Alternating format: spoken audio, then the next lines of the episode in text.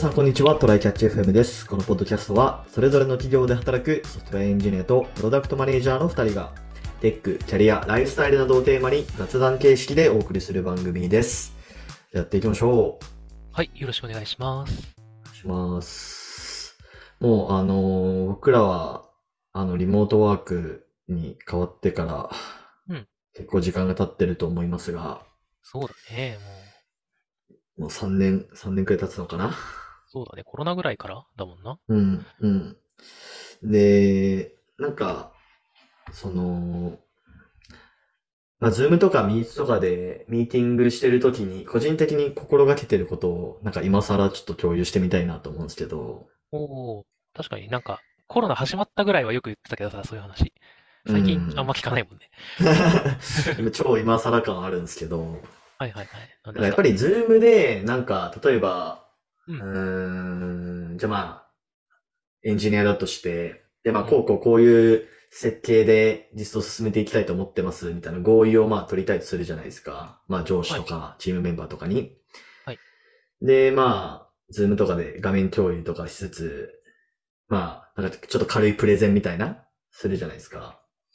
なんかその時ってやっぱ結構不安になる気持ちはわかるよね。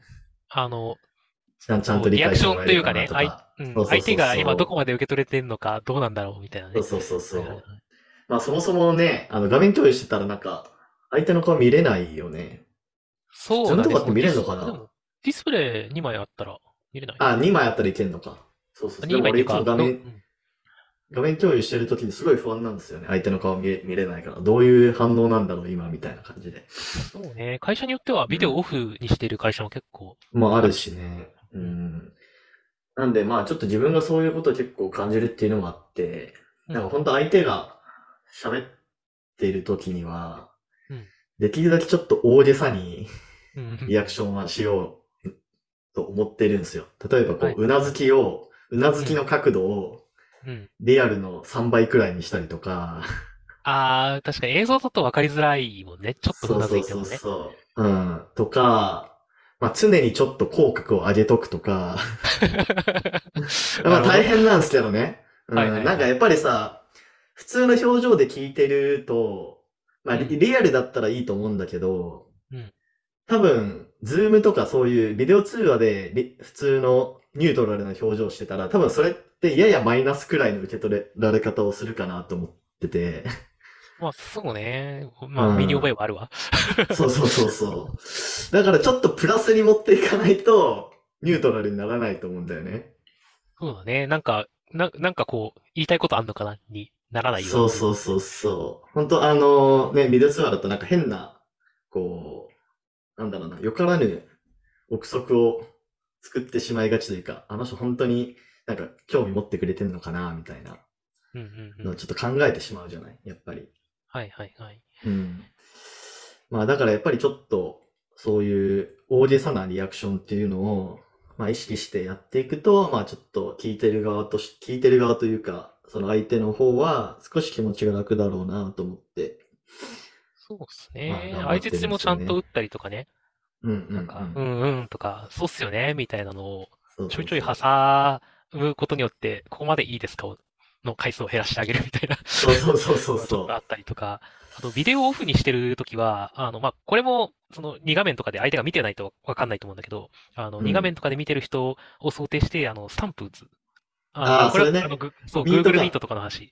うんだけど、そうそう、あの、Google Meet ってスタンプを押したら流れてくんだけどね。だから、あの、グッドスタンプとかさ、あの。泣き笑いしてるスタンプとかをよく打つんだけど。はいそれはマジで大事。はいねダジャレとか言われたら、あの、なんか、こう、 thinking face うーんっていう顔ある。うんあれを連打する。そうね。そうね。そうそうそうそう。まあ、そういうのをね、すごいやっていくといいかなという雑談でした。はい。で、えー本題の方が、えーっと、これちょっと前にも似たような話したかもしれないんだけど、ん？あのー行動と意識の話で、うんうんこれ一般的によく思われがちなのは、まあ、意識を変えて行動を変えるっていうはいはいはいはい。のがまあ一般的な考え方じゃないですか。うんよし、これから頑張るぞってやって、思ってから、ちゃんと仕事頑張るみたいな。うん。うん。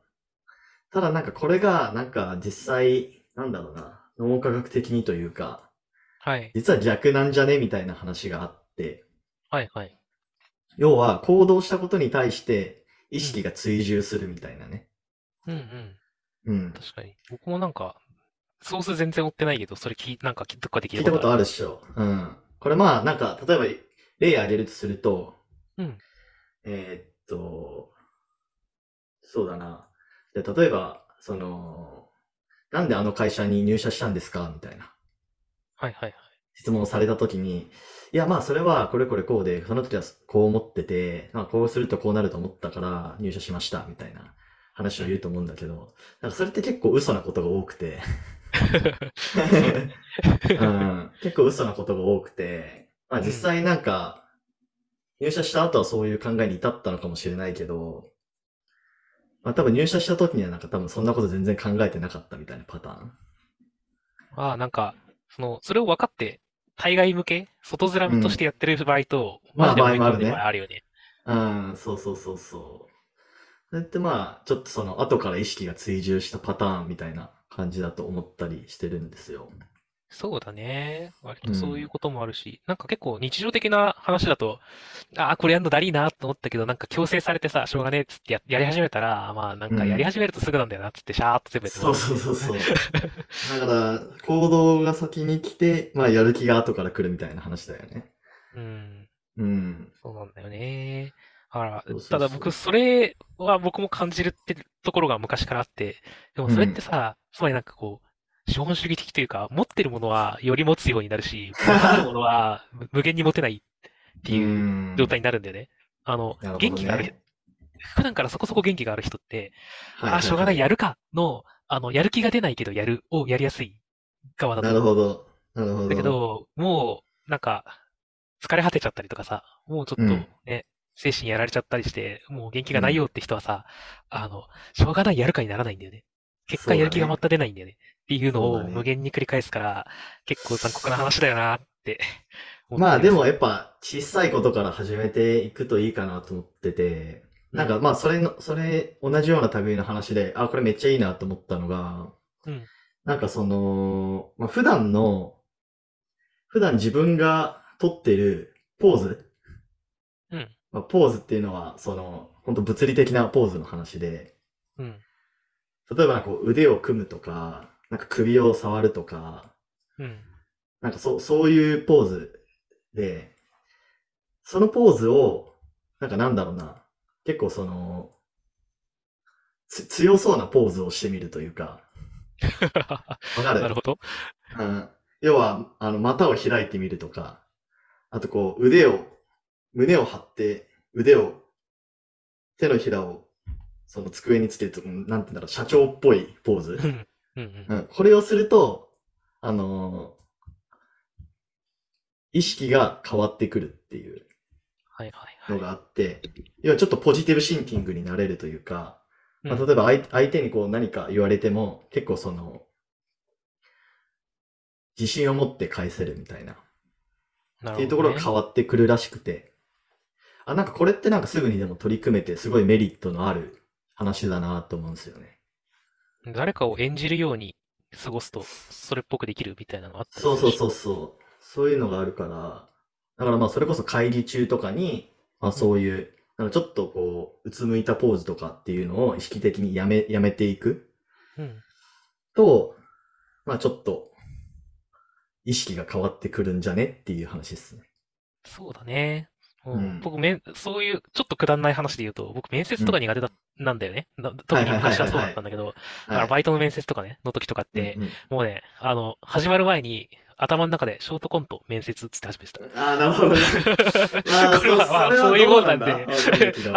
多少失敗しても、まあ、それはそれでは、そこで笑っちゃうと、まあ、笑っても別にババイトの面接ならいいだろうっていう感じはあるし、なんか、失敗しないように、なんか、ドギマギするよりは、あの、うん。何が起こっても、まあ、何かが起こるかもしれないと思ってやるくらいの感じでやるとか、そういうその心構えから変えるみたいなのを、まあ、それ結局意識を変え、意識を変えようとしてるのがどっちなんだみたいな話はあるけど、それによってはい。体の動きとかも変わってくるから、なんか、うん。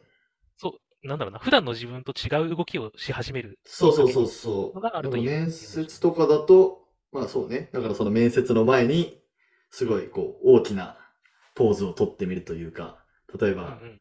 腰に手を当ててこう、仁王立ちしてみるとか、わかんないけどね。ね。そうそうそう。そうしたらちょっとオープンマインドになれるかもしれないっていうところあるかも。確かにね。あとさ、これ、いつか、てかもう割と近いうちに出てくんねえかなと思ってるサービスっていうか商品みたいなやつでさ、うんあの、まあ、結構大掛かりな装置なんだけど、あの、うん大体のことって、まあ、その家事でも何でも、機械がいつかやってくれるようになるかもしれないけど、そのはい人間がやらないといけないこととか、人間がやった方が効率がいいものって多分うん。残るし、まあ健康のための運動とかもそうだけどね。あの、はい。そこに至るまでの、なんか、体の動きを勝手に一旦、その、スタートラインに立たせてほしい。なるほどね。椅子からた立ち上がらせて、床から立ち上がらせて、まずそれをはいする動きの最初の一、一動作までやってほしい。そしたら動けるから。まあ確かにそれはあるよな。うん。それを補助する機会が欲しい。あの、その機会がその目的の動作をできなくても、僕をそこの一動作目まで持っていく、こってくれることによって、動く、あなんかそのタスクは実際完成されると思うんでね。確かに。それはあるかもしれない。ちょっとそういうのね、出てこねえかな。もはや会場ロボットじゃんって感じではあるんだけど。まあまあまあ、確かにね。なるほど、なるほど。はい。まあなんかそういうちょっと、明日にもできる、なんかライフハック的なやつかなと思うんで、ちょっと紹介してみたっていう話でした。はい。はい。じゃあ、終わりましょうか。はい。はい。えー、ではこんな感じで週2回のペースで配信しているので、もし面白いと思っていただけたら、Twitter のフォロー、ポッドキャストのレビューなど、ぜひお願いします。では今回も聞いていただき、ありがとうございました。ありがとうございました。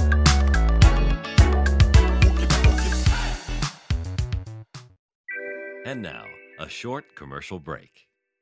現在エンジニアの採用にお困りではないですか？候補者とのマッチ率を高めたい、辞退率を下げたいという課題がある場合、ポッドキャストの活用がおすすめです。音声だからこそ伝えられる深い情報で候補者の興味関心を高めることができます。株式会社ピトパでは企業の採用広報に役立つポッドキャスト作りをサポートしています。気になる方はカタカナでピトパと検索し、X またはホームページのお問い合わせよりご連絡ください。